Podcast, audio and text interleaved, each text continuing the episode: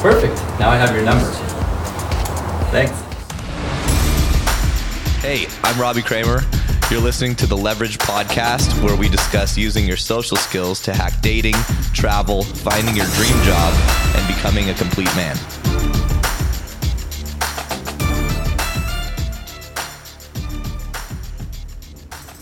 Yo, everybody. We are back. And some of you guys, unless you've been listening to this podcast for a long time, uh, probably don't know that way back in the day when I got involved in all this crazy stuff, the world of dating and self improvement, back in the day, it was kind of like the pickup sort of deal. Uh, thank God now it's evolved a lot from there. But back in the day, um, I came across a dude, and he was the only guy in that sort of community that was in a relationship that was teaching confidence, social skills, how to be a better man. Um, and his name stood out to me, Scot McKay, uh, because he, Scot with one T for whatever reason that always stood out to me. And he he would also coach with alongside his wife, um, and they had from you could tell on the outside a really awesome connection. Um, he seemed like a really authentic, awesome dude, and I'd been meaning to connect with you for years, but for whatever reason, we just kind of missed each other. Um, but finally, I'm really happy to have you on the show. Scot is a world-renowned dating confidence expert and coach. He's got a podcast called the Mountaintop Podcast. He's been coaching this stuff way back in the day since you know 2005 2006 i know when i started. Make me feel old man. And um, he's also a world traveler been to over 100 countries uh, which is uh, no small feat. So scot welcome to the show. Yeah man. Proud to be part of the black t-shirt posse with you bubba that's right. Yeah we're on we're good to know we're on the same team right from the get-go here. Yeah man um, one thing the guys will probably uh, be happy to know you might have the same response as that internet meme that goes like but uh my wife and i are still together. We're still yeah. stoked. She still looks amazing naked. We still screw like rabbits and even our kids still like us and they're starting to be teenagers. So wow. things are going really well. Um yeah it's all good. It's all true. Um we've walked the talk around here since the beginning back when it was not your bedpost and trick women and pua mm-hmm. this and neg chicks that it's always been around here about authentic, authenticity, uh, about actually liking and respecting women, uh, being a man who has ambition, a plan.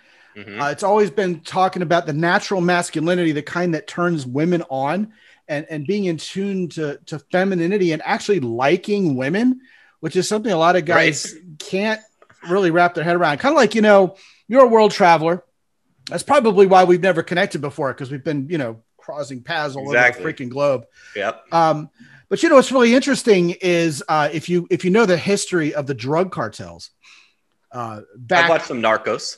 Yeah, no doubt. I, exactly. That'll tell you the story. Uh, when they kicked him out of Me- uh, when they kicked him out of Colombia, they all went to Mexico. Basically, you know, Mexico's current drug problem is in many ways an offshoot from you know Colombia cracking down. And it's kind of like when the pickup artist movement, when they cracked down on the pickup artist movement, you know, with the Me Too stuff and people mm-hmm. choking women overseas and just getting a lot of bad rap. And then, you know, that poor bastard that shot women and he was a follower of one of the pickup artists. Right. It really came crashing down very quickly. Those guys didn't go away. They just kind of became the MGTOW movement. You know, hashtag yes. men going their own way still a right. lot of bitterness for women. It's like, you know, I can't stand those bitches. Let's go out there and and you know have sex with them. You know, it kind of reminds me of the the feminist women who are like, you know, all men are lying, cheating jerks and patriarchal yes, narcissists. Can you find me a husband? You know, exactly. No. right, exactly. Yeah. So um yeah, man. Uh the the reason why we're still here, you and I were joking beforehand about how I was the guy who was married and in a relationship kind of sort of like a fox in the henhouse in the PUA movement, where you know these guys were trying to get laid and kind of failing because of the, the the, canned lines and the pickup games and tactics. And I was always kind of rescuing guys from that, saying, "Hey, let's get you a girlfriend and get you a life." You know, yeah. A lot of those guys from back in the day who swore off the kind of lifestyle I was living are now married and have kids, but they're still selling all their old books, so they don't want you to know that, you know. Right. Meanwhile, 15 years later, we're still here doing what we've always done. I mean, you know, it's been a roller coaster up and down. The men's dating advice industry, you've had to kind of flex in order to stay relevant. And hopefully, we're still doing that. We've got the podcast, used to be called the Chick Whisperer. Uh, but you know, chick whispering is so 2005, so we changed it to mountaintop. Talk more about men's issues, and um, yeah, it's good to be here. It's good to be breathing oxygen. My age, it's good to be anywhere. As It's George good, Burns it's a re, said. good re, re, rebrand of the podcast name Yeah, for sure. Because so.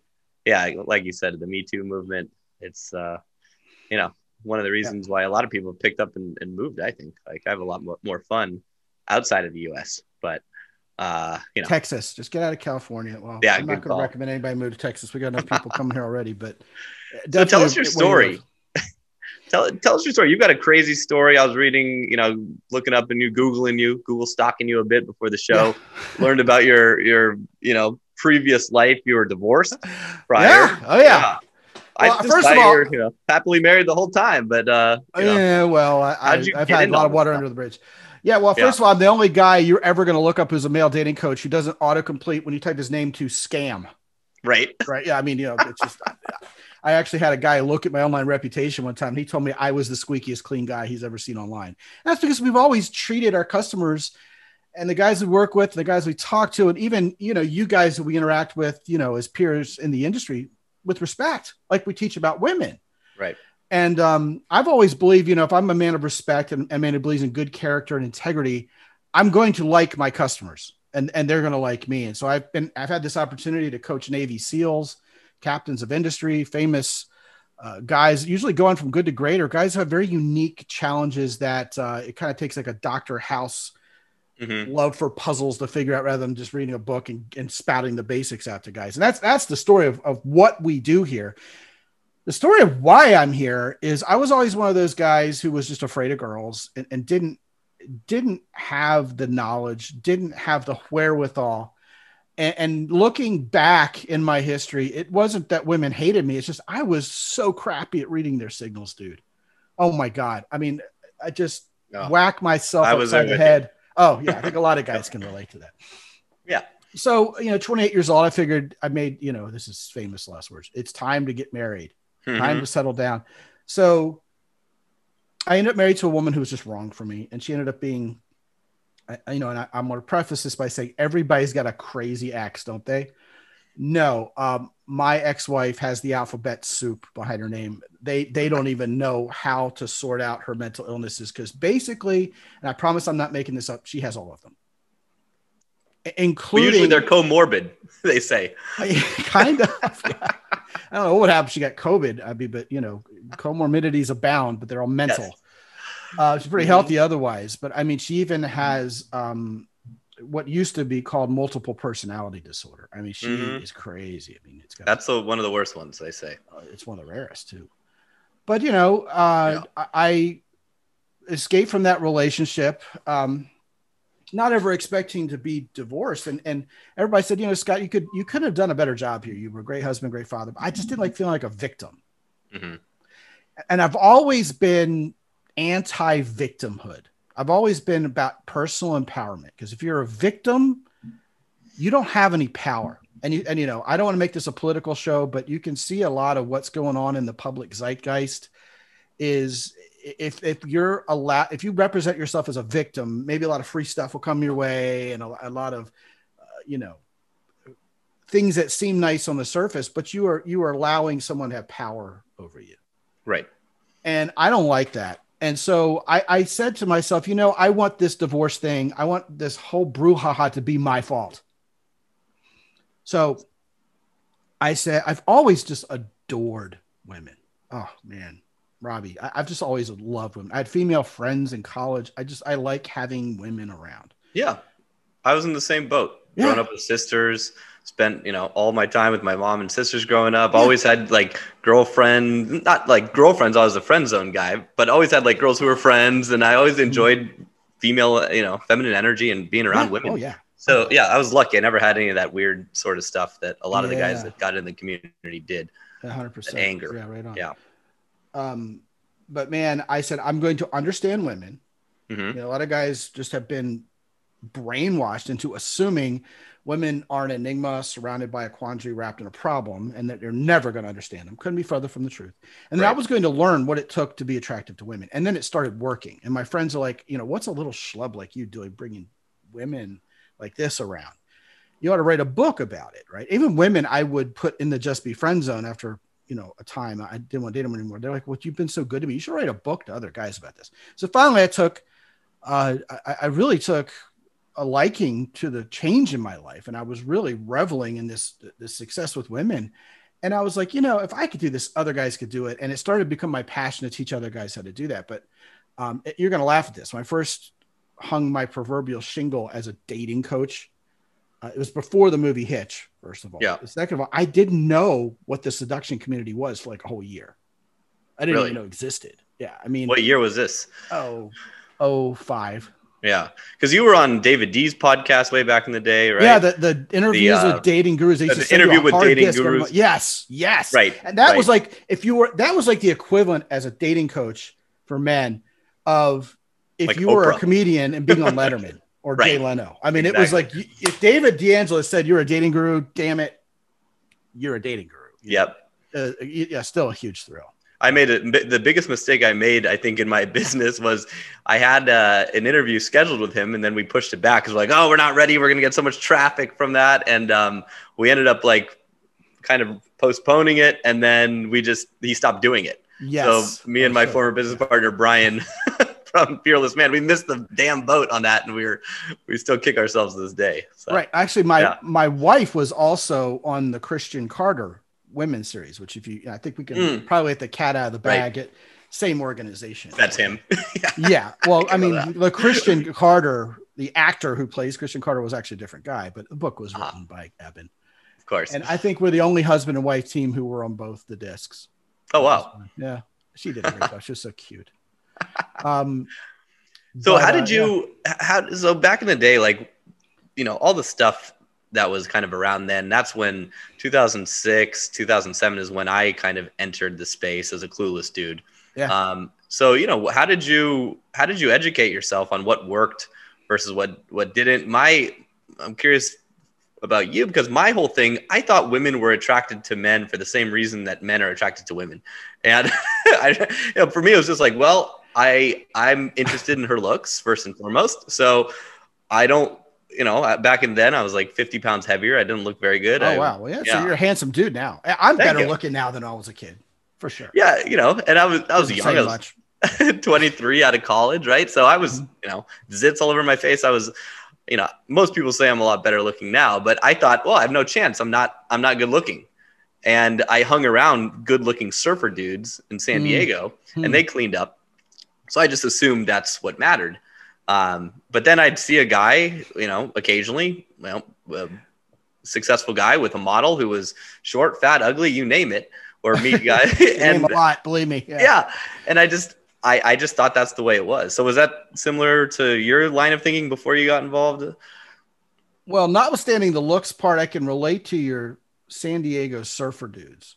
Yeah. Because the problem being a surfer dude and surfing all day is you go out with your chick at night, and right when you're kissing her, your sinus is drained from all the salt water all over everything. That that is the big dating issue with being a surfer. A bunch of guys who are surfers out there like, yep, yep, yep. They're all nodding their head right now. I can just see them all out there.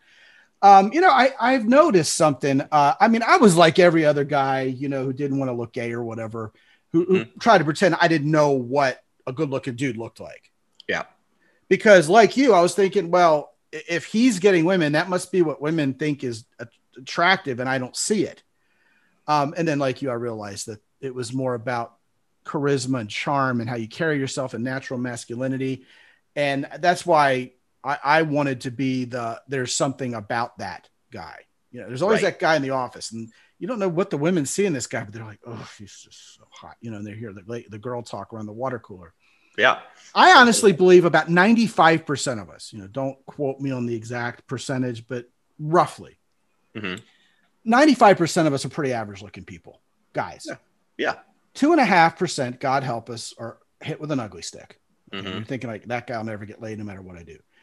Two and a half percent of us are just movie star, surfer boy, hot guys. Yeah. Really good looking. chiseled Greek god looking dudes, but it's a very small percentage of men actually.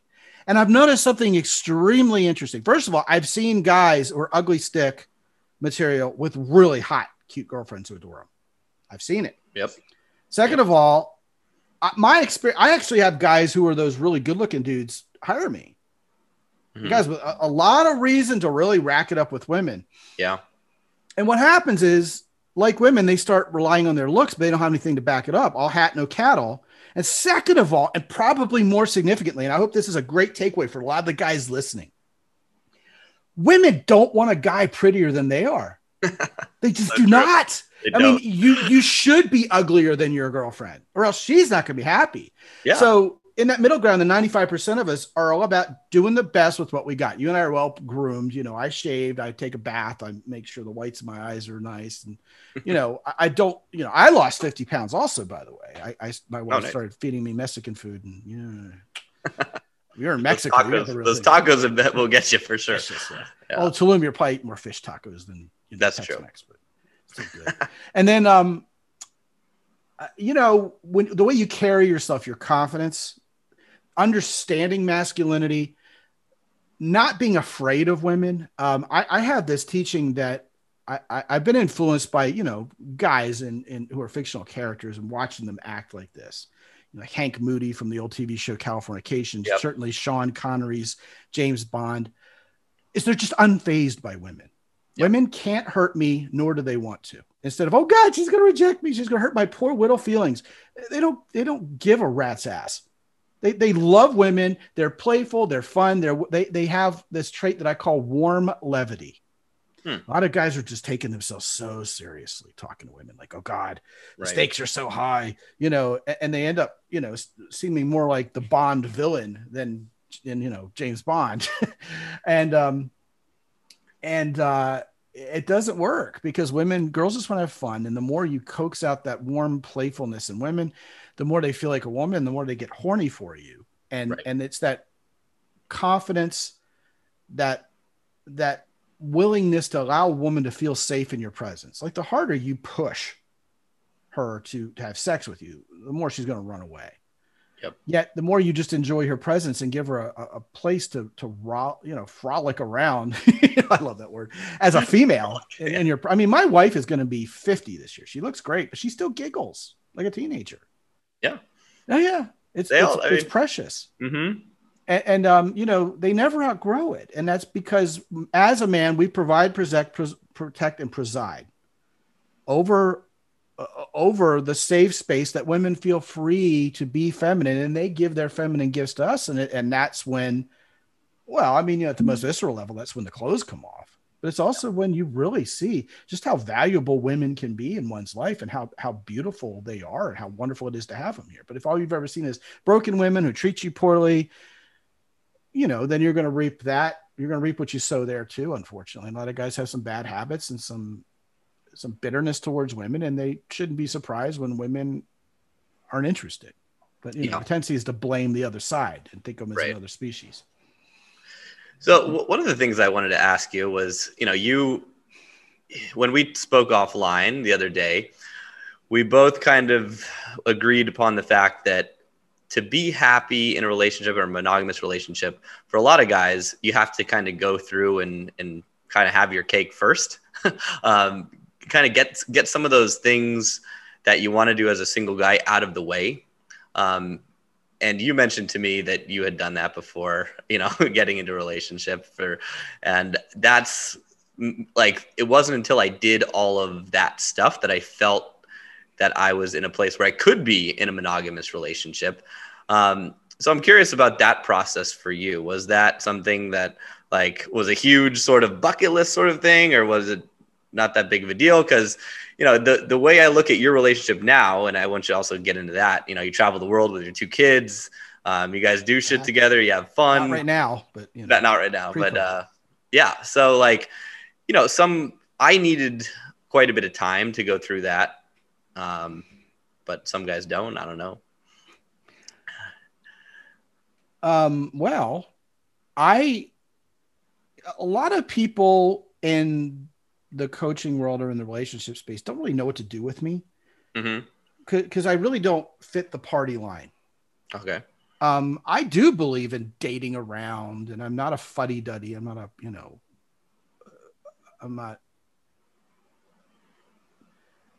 I'm not against dating multiple women at once and exploring one's sexuality. Uh, I did. I, I got to the point where I could date multiple women at once, and and most of them only wanted to date me, and I was being perfectly honest with them. I wasn't a player, hmm but I found when I treated them right and respected them, and and didn't pressure them sexually, I had women around all the time who adored me and wanted to be sexual. And and listen, after I got out of such a such a disastrous first marriage, I, I didn't want to jump right into another relationship.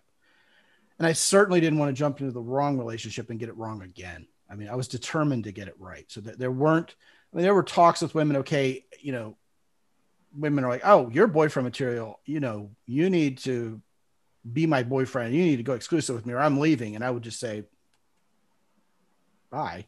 Mhm. I'm not, I I have to take exclusivity seriously. I'm not Yeah. just going to jump into a relationship. I'm not going to be a serial dater.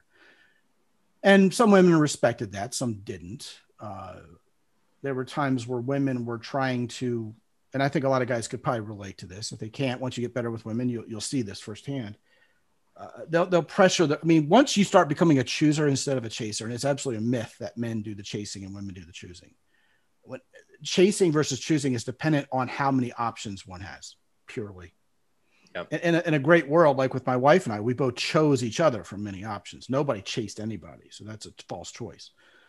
Um, but you know, I, I could, uh, I, I would, I would say to them, you know, I, I take exclusivity seriously. And I would find that women would try to pressure withholding sex, leverage withholding sex to get me to be in a relationship with them. And when that didn't work, and they're like, well, I need a guy who's going to be my boyfriend, they would leave and then call me a couple days and go days later and go, Hey, can I just come over and screw you every day after work? And I'm like, wait, what? It's like, you know, Yep. you said that, that just forget what I said. If you're not going to be Mr. Right, you're going to be Mr. Right right now. A lot of guys out there going, yeah, right. But see, the trap there is if she couldn't trap me into being a boyfriend by withholding sex, she's going to get me to be her boyfriend by screwing me so good I'll mm-hmm. be addicted to her. So, you know, those are the kind of things once you, once you start getting good with women, you'll start seeing those dynamics happen in your life and women will will want to be in your life and not pressure you or if they pressure you, they know you have the options, you're in control and you can back off.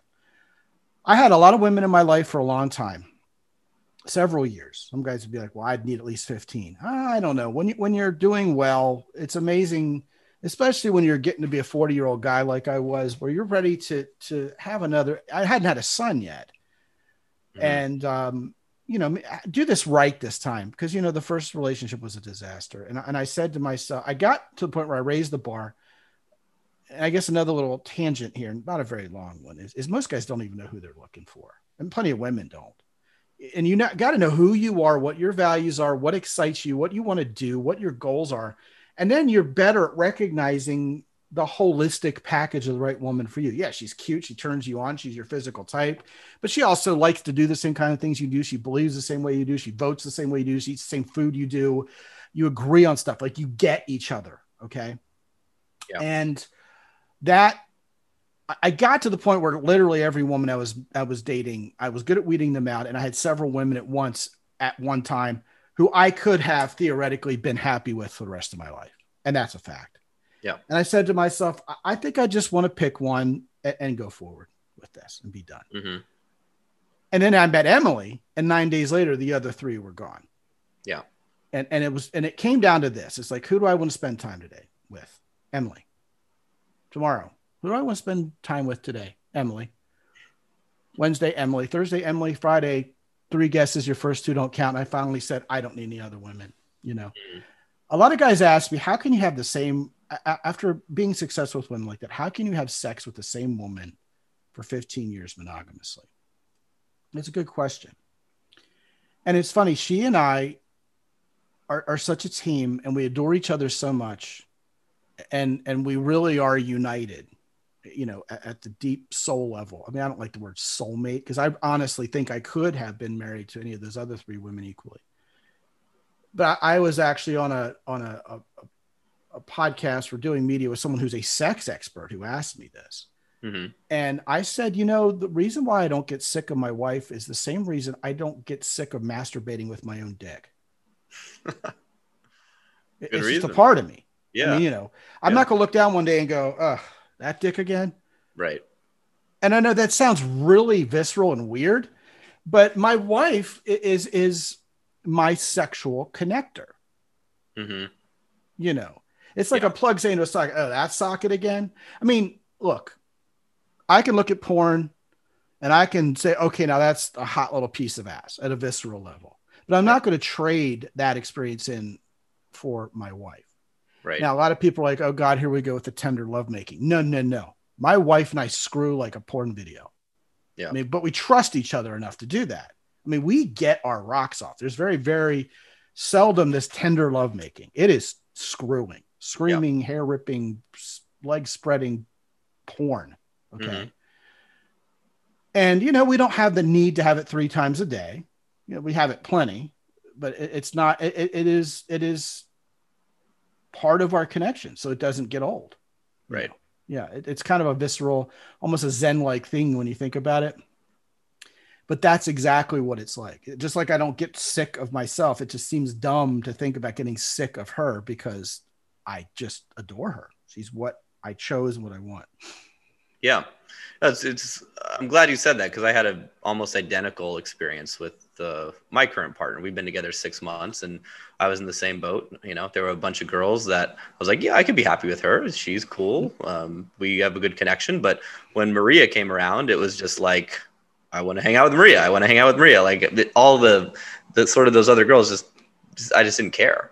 Good. I don't Uh, feel weird anymore. and uh and yeah you know at first obviously like the sex is is crazy and it's like you know three times a day and insane um but then it, it really just becomes part of your connection Mhm. um and um you know i was non-monogamous forever um because i was like a serial dater and a cheater before that and Mm. now it's just like the yeah i mean the you could go have sex with a hot piece of ass like you, like you mentioned but you're just not going to have that connection. It's not going to feel really the same. So, you know, for me, like giving that up has been just, it's been great because it's just one thing that I just don't have to invest so much time and energy on searching for all the time. Like I'm, But I'm that's way, a good point. yeah, like I'm, I'm way more wealthy. I'm in way better shape. Um, and I just don't I, like it's, it's t- removing that from the plate, which is basically what I focused my majority of my time on getting, um, even though I was getting a ton of it. Uh, like just if you remove that from the equation, there's so much other stuff you can do in life. So, and of course, I That's a was an outlier, point. just a total like, yeah. You know, you make a great point there. And I want to elaborate on briefly that, you know, dating a whole lot of women consumes your life. hmm I mean, you don't go to the gym as much, you don't see your buds as much. My job performance suffered because I worked out of home. And I mean, you know, when I started conducting business conference calls from a bubble bath with my redhead, you know, that that was a, a danger sign. You know, it was kind of like showing up to work drunk or, you know, under the influence of crack. It was Right. bad. You know, shouldn't be doing those things. Um, and, and like you, once I found the woman of my life, it's it's like you know every every U.S. president except one has been married happily, you know, because once you find the woman and you and you're you know doing your thing, you can go have you can work on your purpose instead of being so excited like Enos from Dukes of Hazzard about getting your dick wet all the time, you know? Hmm it, it's um i know this is sounding so boring to a lot of the single guys out there but i can't underscore enough that like you we've experienced it all. I mean i've lived in a 4000 square foot house okay with the big huge awesome kitchen and the wraparound stairway and everything and and i live in a house half that size now and i don't ever want to see another 4000 foot 4000 square foot house in my life i've driven german sports cars but haven't in 15 years. I never want to see another one. And I just want to drive my four by four pickup truck around and have a couple motorcycles because just Mhm. I, I've done that thing and it just ran its course. and ultimately wasn't worth it. And so, you know, having the drama of a bunch of chicks who you don't really love and you're not really perfected with, and then you finally meet this woman and she's one of you and she's sweet and she's kind. And my wife is the collision of every celebrity crush I've ever had mashed up into one human. It's amazing. It's supernatural. it's preternatural. Yeah. But I mean, you know, all of this is predicated on having the ability to do what I call deserving what you want. Mm-hmm. You know, a lot of guys feel like, hey, I already deserve this. Just go, you know, the universe will give me my pussy, you know you know, you got to be the kind of man that the woman of your dreams is going to want in return. And that, that kind of comes full circle to identity, knowing who you are, what you're about, and recognizing the woman who not only is precious to you visually, but in every other way also. Yeah. Yeah. There's a lot of guys out there that, that feel entitled to it, I think. Like, and oh, women. I should... It's not gender. Oh, of course women too yeah. Especially probably. Especially women yeah. Um you know especially in the us every every girl deserves a prince charming right well, i think the uk might be worse from what i'm able to gather. I've never had much luck with british chicks. Maybe that's why i'm gonna bastards in the uk are just heads are scrambled. Totally. Yeah. um so yeah it's, it's and the big thing i see it's like guys saying oh i want this that and the other but they're not the equivalent of that to attract that girl. Boom. No gotta. There's no easy button Right. Yeah. There's there's no uh, killer pickup line. You know, remember about five ten years ago? I mean, some people are still trying to push this. Okay. Remember, everything you saw was one of those god awful slide presentations with the words that hypnotically drew you in. It was like, here's three simple, eh, eh, you know, obsession phrases yep. you whisper in his ear. It makes him stop watching porn, never want another girl again, and and and be you know committed yep. to you and only you, wanting to spend his whole life. It doesn't exist. No, doesn't exist. You know, you got to do marketing. the work. Well, sort of. we, we the easy button. It's not your fault, yeah. right? Yeah, right. It is your fault. That's a, that's good news because then you're not a victim anymore. Yeah, yeah. So I mean, yeah, the, it's it's always crazy to me the the difference between you know what actually works and what guys need versus what people sell. Um, it's it's crazy. But um, you know, once you so I want to get into travel a bit because that's Good. a big that's a big Excellent. part. Yeah. Um, I I've probably met less than 10 people who've been to over 100 countries. Me too. And I've I've My been to, one of them. Right. I've been to over 50 and I don't meet people very often than that. So like they're all assholes except for my wife. telling you the truth. I mean, I know there are a couple of them who I'm friends with who are wonderful folks, but people who are country collectors, let's just mm-hmm. go on record, they're usually very selfish, very, very self centered people and very kind of almost wonkishly goal oriented with that. Because it's yeah. not like collecting Lego sets or Batman figures. A country going to a country is hard if it's a hard country to go to. And I mean, some of these people are obsessed with this. But I, I do know some wonderful people who are extremely well traveled and have great stories. But continue. Yeah. So like when, how long? Well, obviously you've been doing it for a long time, but um, I'm just kind of just curious in general because some it was for me, my whole like globetrotting thing was just pursuing girls and in places that, that I heard that's, that they... that's worthy. I mean, man, is this this this world has some amazing girls in it. Oh, and they're not all American, you know. You find out that you know when you leave America, there's a lot out there. You know, I started, um, you know, I went to Europe for the first time in 2012 without my family. I'd gone on some bullshit cruises and stuff before that, but like, you know, me and a buddy rented a car, started in Barcelona, did a giant loop around Europe. Basically, did every country except for Switzerland, which is in the awesome. middle. So, yeah, we kind of did that with our kids once. Oh, nice. Not the whole, not the whole Europe. I mean, it was still cold out, so we stayed south. But yeah, we I mean we basically most of Western and Central Europe. Like we didn't get all the way got all the way to like Poland, then down to Hungary, Croatia, and then circled back down the oh wonderful places and underrated. Yeah. Yeah, and the further east I went, the more beautiful the women got, and the more sort of they enjoyed uh, a direct sort of style of communication, which I liked because at that time little, I was like, little you know, minxes, Mr. aren't they? Yeah. Oh my God. Yeah. Um, so I just kept going east and, you know, I ended up in Ukraine, kept going back, loved Ukraine. Then I went down to South America. Um, you know, fell in love with uh, the women in Colombia, Brazil. So you know, but Now, once I, I, now listen, I got blue eyes, which is a huge help in South America. oh my god, yeah, in go- Brazil, South America, like you guys are I remember when I moved to Yuma, Arizona, and the Mexican girls went, "Oh, blue eyes." I'm like, "Oh, Mexican girls." You know, I, it was it was you know it, it worked well for us. Yeah. all my my buddies who who have blue eyes and you know fair skin, light hair. They go down to Brazil and they just clean up. So um, it's funny because all the Brazilian guys come here and clean up. yeah, so it's redemption.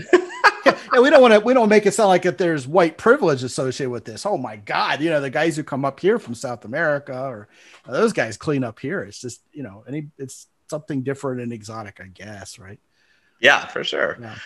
Um, you know, so for me, once I kind of hit all the places on the map where the the hot chicks were supposedly, um, I slowed down my travels and just kind of kept going back to those places. Um, and then, you know, I'd find myself in some relationships and I'd like love to go back to those places. Like I took my American girlfriend to Ukraine, um, you know, and showed her around. Yes. and now I'm, you know, down in Mexico with my Ukrainian girlfriend. Mm-hmm. Um, and we've traveled a lot, but it, I, you know, I love traveling solo, but I also, I think I love traveling more, obviously with my girlfriend. Um, Wait So have kids.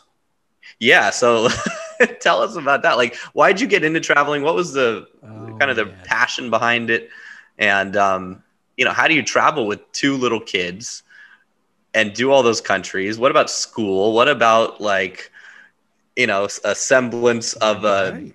You know, the, Right. a, a lifestyle to, you know, help those kids grow up? Like, how does that shit work? Because the way you describe it, that's like, yeah, that's what I want to do. Like, I don't, you know, I'd, I'd rather be on the road traveling, having my family with me, and Mm. if, if that's the possibility. So. I hope you have the next 60 hours for me to unload this Right. Um, now let's keep all brief. First of all, to quote, I'm a Scotsman, so to quote the late great William Wallace, freedom, freedom, right? Dude, it's all about freedom. I, I do not do what I do because I, I'm greedy for money. Or I mean, God knows we're not here because we're internet famous anymore. That shit stopped in like 2012. Okay. That's funny because all the people were here for the internet fame. I- stopped getting recognized in airports probably six years ago. It stopped. It's right up, man. Um, Wikipedia still happens a little bit in, in. Ukraine, believe it or not. Really? In the Ukraine. That's awesome. Yeah. Yeah. Um, but uh, I- have always been an extremely curious person. hmm um, one the one of my high school friends I, I reconnected with once Facebook came up said you were always the guy I knew who was happier to be alive than anybody else, and I, I was really touched by that. A nice compliment. Yeah. I, I will stop and look at the sunset. I, I will look when a jet flies over to see what airline it is. I'm just an, a stupidly curious person. I care Mhm. about the details and I want to learn about everything. And so that makes the idea of world travel irresistible. Yeah. And I had always wanted to go places. And, you know, I'm the child of the 70s and 80s when, you know, you couldn't just get on, you know, Norwegian Air and fly to Europe for $25. um, and I remember in, in high school, my first girlfriend came from a pretty wealthy family. And at Christmas time, they went to Europe. hmm And I was so jealous. Oh my God. It was just, you know, talk, you talk about being jealous boyfriend. I wasn't jealous of some other guy. I was jealous of her trip. and, and, and, and, and I, and she got to fly a 747, you know, with the big old, and I'd never even Yeah, seen front- a the front part. 747. Yeah. Yeah. I'd never even in that- seen one, you know? Right. And I was just so insanely torn up by that. And so when I went to college, I found out that they had European study breaks over J term. And I said to my dad, I said, I don't care. Birthday, Christmas, mortgage all of it. I just, could you please send me to, to this trip for J term? And I'll never forget, it was to Greece for a month. So my first real international trip was to Greece. And we flew a 747 Nice. and it was one of the most horrifying flights I've ever been on. You know, the, the this was an '84, and it was a horrible flight. hmm And even the flight attendants were strapped in, chain smoking, which you know I later worried. You know, later found out that's when you worry. Um, Right. And all I remember when I got off the plane in Athens is what it smelled like. It didn't smell like America anymore. It didn't smell horrible. It smelled glorious, but it didn't. I mean, you know, you can see the pictures, but until you feel the air and you smell the place, and you and you see the stuff in 3D that you'll never see. Like the first time I ever went to the to an African safari, you're used to seeing all the giraffes and and then when you look down and see the bugs and the lizards and the stuff they never show you on TV, it's just equally awesome and weird and amazing. And it, you know, those are the things you never know until you actually go to a country and see what it's like on the street. So after that trip to Greece, I, I came the next January and did another J term trip. And, the, and where I went for my undergrad, they only let you do that twice the following year, this was 1985. Okay, we're going to talk about the girls here. Okay.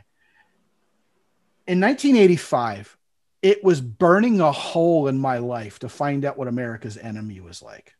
And I found out you could go to Russia, you could go to the Soviet Union on a trip. And I was like, my poor mother is probably still in a fetal position, sucking her thumb, waiting for me to come home from that trip somewhere. But I mean, you know, I went.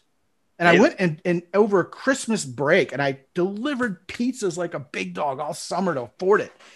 That was before the Berlin Wall fell. That was oh, 91. Years. It was the Soviet Union. I mean, you yeah. go over there and it's Ladas and Volgas driving around and, you know, mm-hmm. the red flags. Yeah. Um, it's a running joke when you go to China. So, yeah, a lot of red flags there. um, a lot of red flags. And one of the things that just drove me I mean, it just was amazing to me was how hot the girls were in Moscow. Just gorgeous Ridiculous. and adorable, like cute and feminine and little blonde, you know, bright eyed, smiley little creatures. And they all dressed horribly. They all dressed like military boots and gray. You know, they didn't have, I mean, jeans. They all wanted to trade me shit for jeans when I was over there because you couldn't buy anything like that back then. And I came home and I told everybody, you know, yeah, no way. Because I mean, you know, footage from there back in the 70s, 80s, United States was was spotty at best. And of course, what we don't realize even nowadays is America does propagandize the masses. Big time, yeah. You know, and we were just taught. I, I basically considered everything. I, there was an iron curtain, and behind it, everything was in black and white, basically. It was color TV. Yep. It was like the Wizard of Oz, you know, color TV on this side, black and white on that side. And I also went to Prague, Czechoslovakia at the time, and just was flabbergasted by how gorgeous it was. Mm-hmm. How can this even be possible? And I'll never forget about that Russian trip. I got to talk to some kids my own age, and you know, they wanted to trade me for jeans, and and we got talking about what life was like, and uh, you know, we were talking about our politics, and I realized they were just like me, except they spoke better English than I did Russian. and and I'll never forget what one of them said to me, a little dude about my my age. He goes, "Yeah, you guys were afraid of us nuking you. You guys already used them before, right?" And I it had never occurred to me. Like we have dropped the, the motherfuckers before. Yeah, we've used them.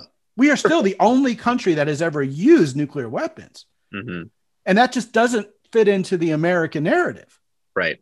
So yeah, they were just as you know they saw us as, as the aggressors. You know, they all kind of ultimately wanted the capitalist lifestyle, and here we are going the other direction in the United States. But after that, I mean, I got to fly Russian airplanes, and I've always been an aviation buff, and, and it was amazing to fly the Russian airlines, just amazing.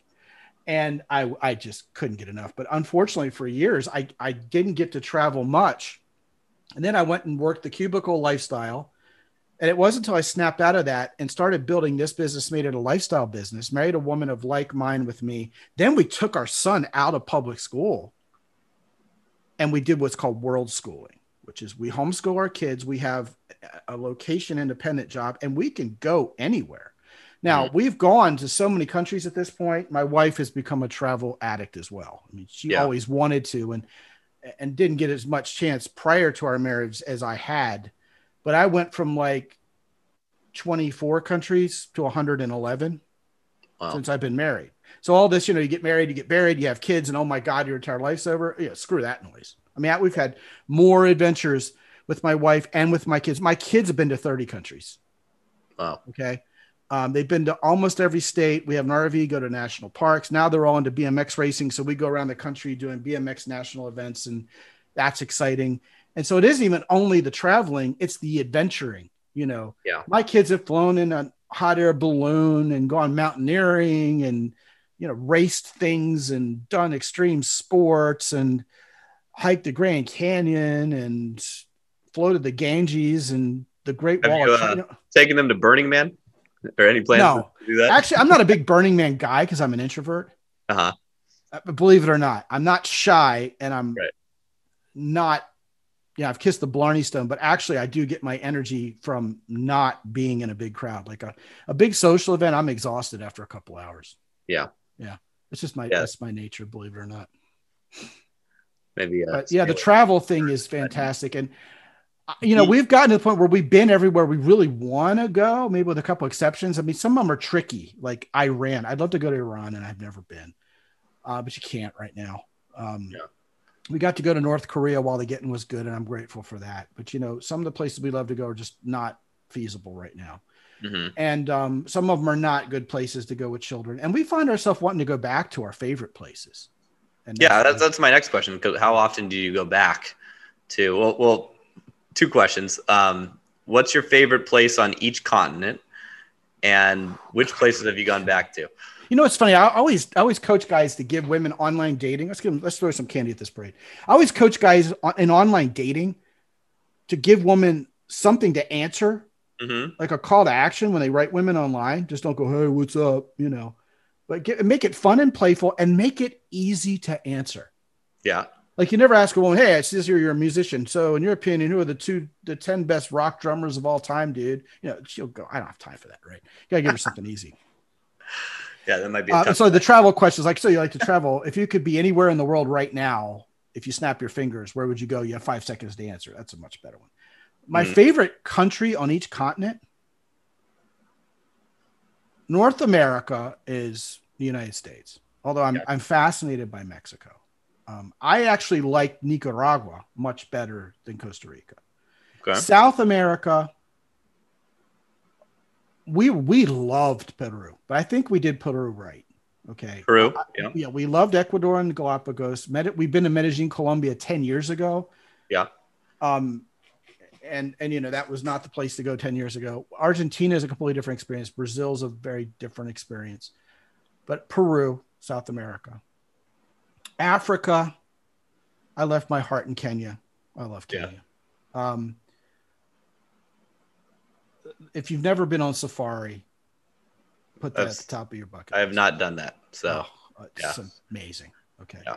The thing about safari is you think, you know, when you watch like Wild Kingdom and all these travel shows with like their animals, is that they had to sit there for five hours waiting for the giraffe to show up. Dude, you go there and it's like a farmland full of animals. They're just everywhere. It's like God put these animals all right here. And, and another thing people don't understand about the Serengeti and the Masai Mara, which is the same thing, is it's like San Diego. It's not like Okay. 100 degrees and the sun beating down on you. Yeah. It's like 72 degrees. That's why all those animals love it there on the savannah because it's just a Yeah, good point. ecosystem. Amazing, amazing. It's so much fun. Oh, the way I always thought about a, a safari, which is maybe why I haven't done it, is I've always kind of had like the. I'm sure this is wrong, but the idea that it would be either like a Jurassic Park prior to the T Rex coming out, where you're just kind of like in the vehicle, you're going around, you're looking at some shit. Because I went to like the San Diego Wild Animal Park. That's oh, oh, no, no, no. I, I would rather see a, a, an anole lizard in the wild than a panda bear behind a, in, in a cage. right. Oh, there's no different. uh, It's no, no comparison. Okay. anything in the wild is just amazing. I mean, the lions have like part of their ear chewed out, and one of their eyes is blind, and they're you know they're just and and you know lions. You can dr- you can drive it right next to them, okay, and they'll just look at you like, what? You're not going to do anything. I own this place. and then it's kind of like a cat go. mm-hmm. And another thing I never knew is is is young lions have spots like leopards. Huh. Yeah, isn't that cool? And you don't see that till you see them close up. But I mean, a lion in the wild, a male lion, has this fire in its eyes. That when every time you've ever seen one in the zoo, they don't have it anymore. They're just vacant. yeah. Like you know, they're like pussy whipped, literally. Right. um, Asia is really tough. I love Tokyo, Japan. I could just never, ever, ever get bored of Tokyo, Japan. But I, uh, but Cambodia comes to mind Mhm. immediately. Cambodia, the people are just so resilient and such badasses. After everything they've been through, they just want happiness. They just want their country back. Yeah. Fascinating place. I've heard that Siem Reap has started to become touristy, which is a shame because when it was unspoiled, when we went like in 2010, it was a wonderland. Mhm. Uh, Europe, oh boy, I love Germany. Yeah. Okay. But if you're going to talk about underrated places to go, Riga, Latvia is one of them. Haven't hit that. Uh, Czech Republic is certainly wonderful. I love Germany and I love Spain. I just think I think it's wonderful how you can cross through the Schengen region and it's a completely different culture, not like a, just a different state. Yeah. Um, but I hope that answers your question. It seems like a, Antarctic I've never been to. Can't help you. Yeah. No, it North. America, South That's America, good. Europe, Asia, Australia, Australia. Um, Australia, Australia. Australia is like California, and New Zealand is like Colorado. I love Australia. Yeah, I was. Uh, I spent a few weeks down in Sydney. Loved it. Got destroyed by the women. They uh, they did not. There's no such thing as an ugly human being in Australia. Everything I said about 95% of us being average, that's out the window in Australia. You have five, you have 10% been hit by an ugly stick, and the other 90% are, are gorgeous. That's how. yeah, it's crazy. Yeah, crazy. insane. Yeah. So what about the the the like road schooling, homeschooling? Homes, uh, world schooling. Yeah, world schooling. It's homeschooling, only you treat the entire world as a big, giant field trip. hmm And how much planning goes into these these trips? Because when you're, We uh, don't you know, for it. me, I know it says wing it, but we don't. Okay, that's Right. that's a cute name for a website. Uh, and we started that before we world school, but we plan everything because we've had kids young as four months. You know, I, now that they're nine and thirteen, I might be a little less responsible in winging it, but we're not with COVID tests. Yeah. You know, I don't want to be stuck somewhere. I- don't mind being stuck somewhere and figuring it out myself, but I don't want to put my kids through that hell. So, you know, we, Right. we, we plan the entire itinerary out. Sometimes there's little surprises, but you know, if you do your homework and you make good decisions, generally speaking, you're all right. how long do like prior to the pandemic on your last trip, for example, like how many countries did you do? How long were you gone? Uh, Six weeks, 13 countries. Okay.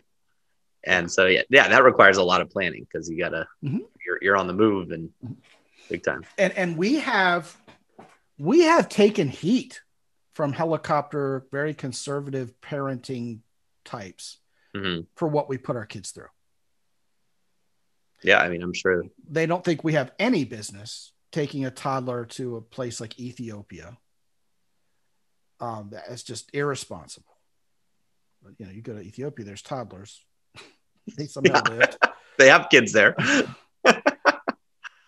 Um, and we also get heat from parents for putting our kids who are young as three years old into an extreme sport where they have to put a helmet on and get hurt. Um, but both of my kids are champions. I mean, number one plate earner, especially my daughter. She's a badass at BMX racing, and and that's an extreme sport. Yeah. I mean, it's not what people think it is. No, that's like motorcycle racing almost. Well, yeah, it's a, it's a cycling discipline, but it's the most intense cycling discipline. Huge jumps, big Yeah. hills, and when you're talking, I mean, my daughter was a five year old expert girl, which means she had beaten the boys enough times to reach expert class before she was in kindergarten. And then they raced their own gender, and I mean that five year old expert girl class. First of all, is the most adorable thing you've ever seen in your entire life. They all look like Marvin the Martian, and they all have like they all look like little girl Calvin and Hobbes pictures of him going, all right, they get up there and they have so much composure and they're such badasses and they're competitive. Those little girls are going to take over the world someday. I mean, my kids, based on the travel, first of all, they don't have it, they don't know what racism even means. They can't comprehend it. Yeah. I took my kids to majority Muslim countries, like in 11, 12, and my son looked at me and goes, Dad, why do Americans hate Muslims so much? These people are terrific. I go, that's why we're here, son. Yeah. You go to Ethiopia and you play with the kids, you play soccer with them, you realize they don't have money like you do. This world is screwed up in that way. You, know? Mhm. you talk about Black Lives Matter, you go somewhere else other than the United States, and and go to a country that that the black folks own and that they run and you understand the culture and you get to know them and you eat their food and do what they do and then then you can understand a little. It's not politics anymore. It's human to human. Yeah. And you know we had our kids slated to go they want to go to japan with a passion dude because mm-hmm. they're all pokemon this and you know that. Plus they love sushi. Yeah but my kids rare for kids. Most kids won't eat sushi till they're like 16 or yeah. Well, my kids will eat anything. That's the funny part because they've been everywhere. Yeah. Um, well, we take them to Turkey. Turkey mm-hmm. was fascinating to them, and um, we've taken them places like Armenia and Ethiopia, where they have you know the religious traditions are very different and odd to American sensibilities. And my son is is very polymathic like I am, and he's just asking all these questions and learning and fascinated by all of it, you know. And um, we take our kids to breweries and wineries and distilleries and let them ask the questions. Like we'll go on the, we'll go to a whiskey distillery, and my kids are the only ones on the tour, and they're asking the most questions. Yeah, you know, it's the world, you know. Yeah, and, and, my kids, you know, they're fearless. They're they're, they're courageous. I'm not saying they're stupid. Mm-hmm. They're gritty. They don't quit easily. They're not wimpy.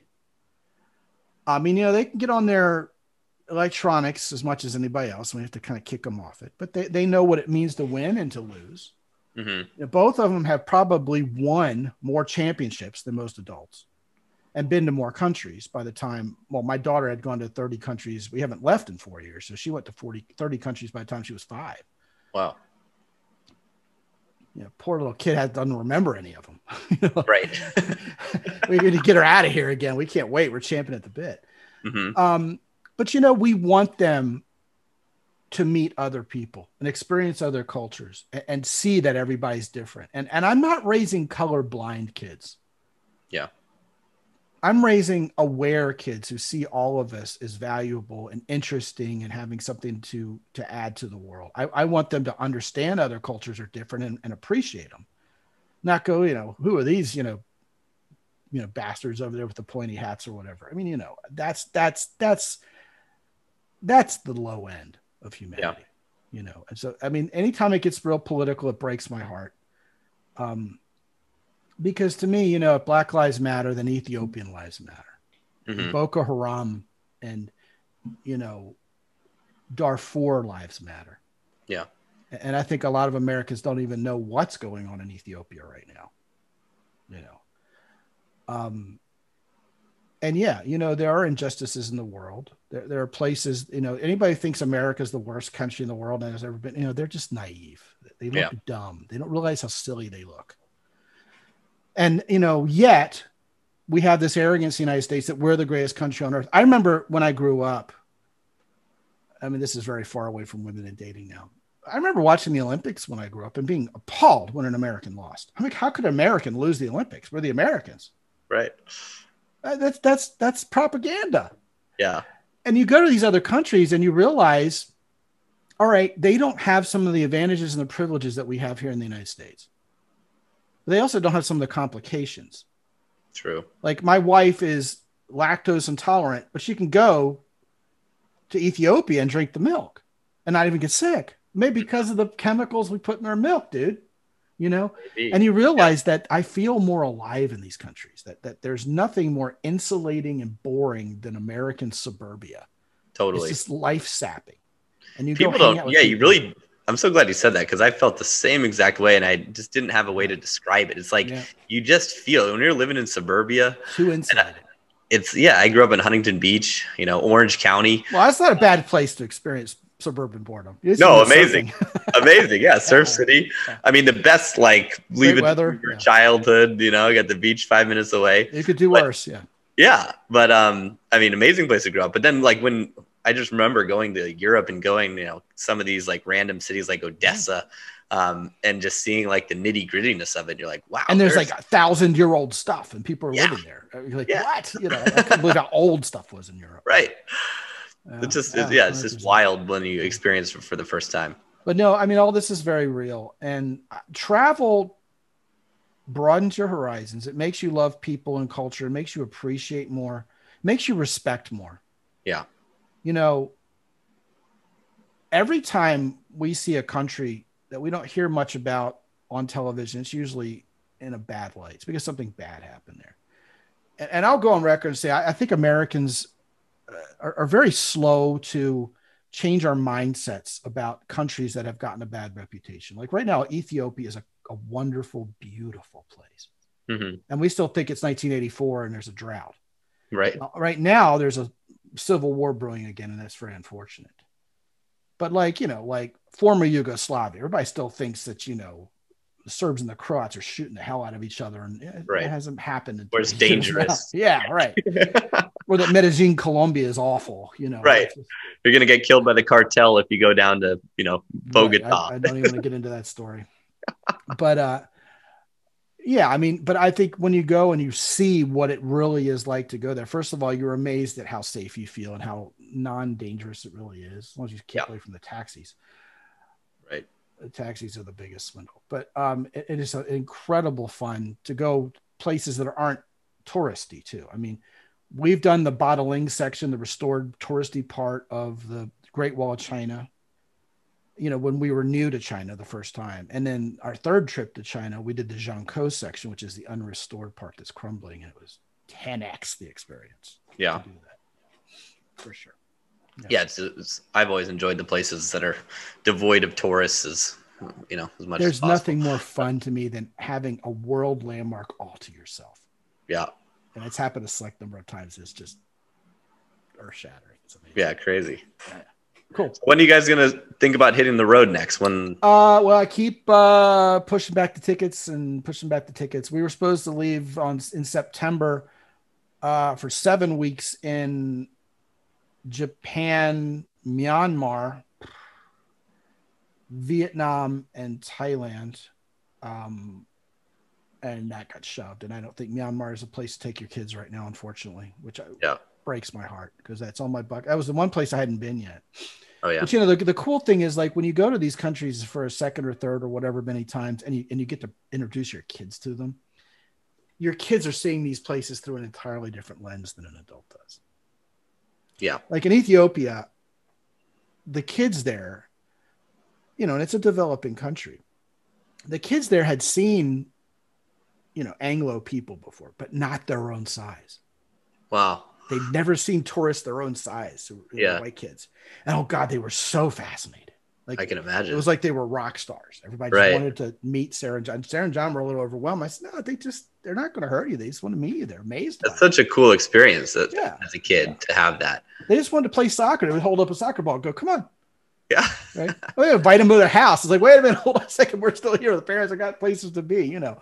It's just people are so wonderful. I mean, people all over the world generally very friendly and very uh, giving and very generous and less giving, but very, very much happier than people whose lives got complicated. And um, what I think is a huge, huge mistake, and you even see it now, even within the states. I mean, there's people saying that everybody in Texas shouldn't get a COVID vaccine because of the governor.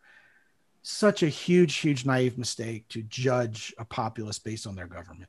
Oh, we met the sweetest people in North Korea. I got a picture of my wife. I got a video of my wife dancing in the park with a North Korean grandpa, and he he he.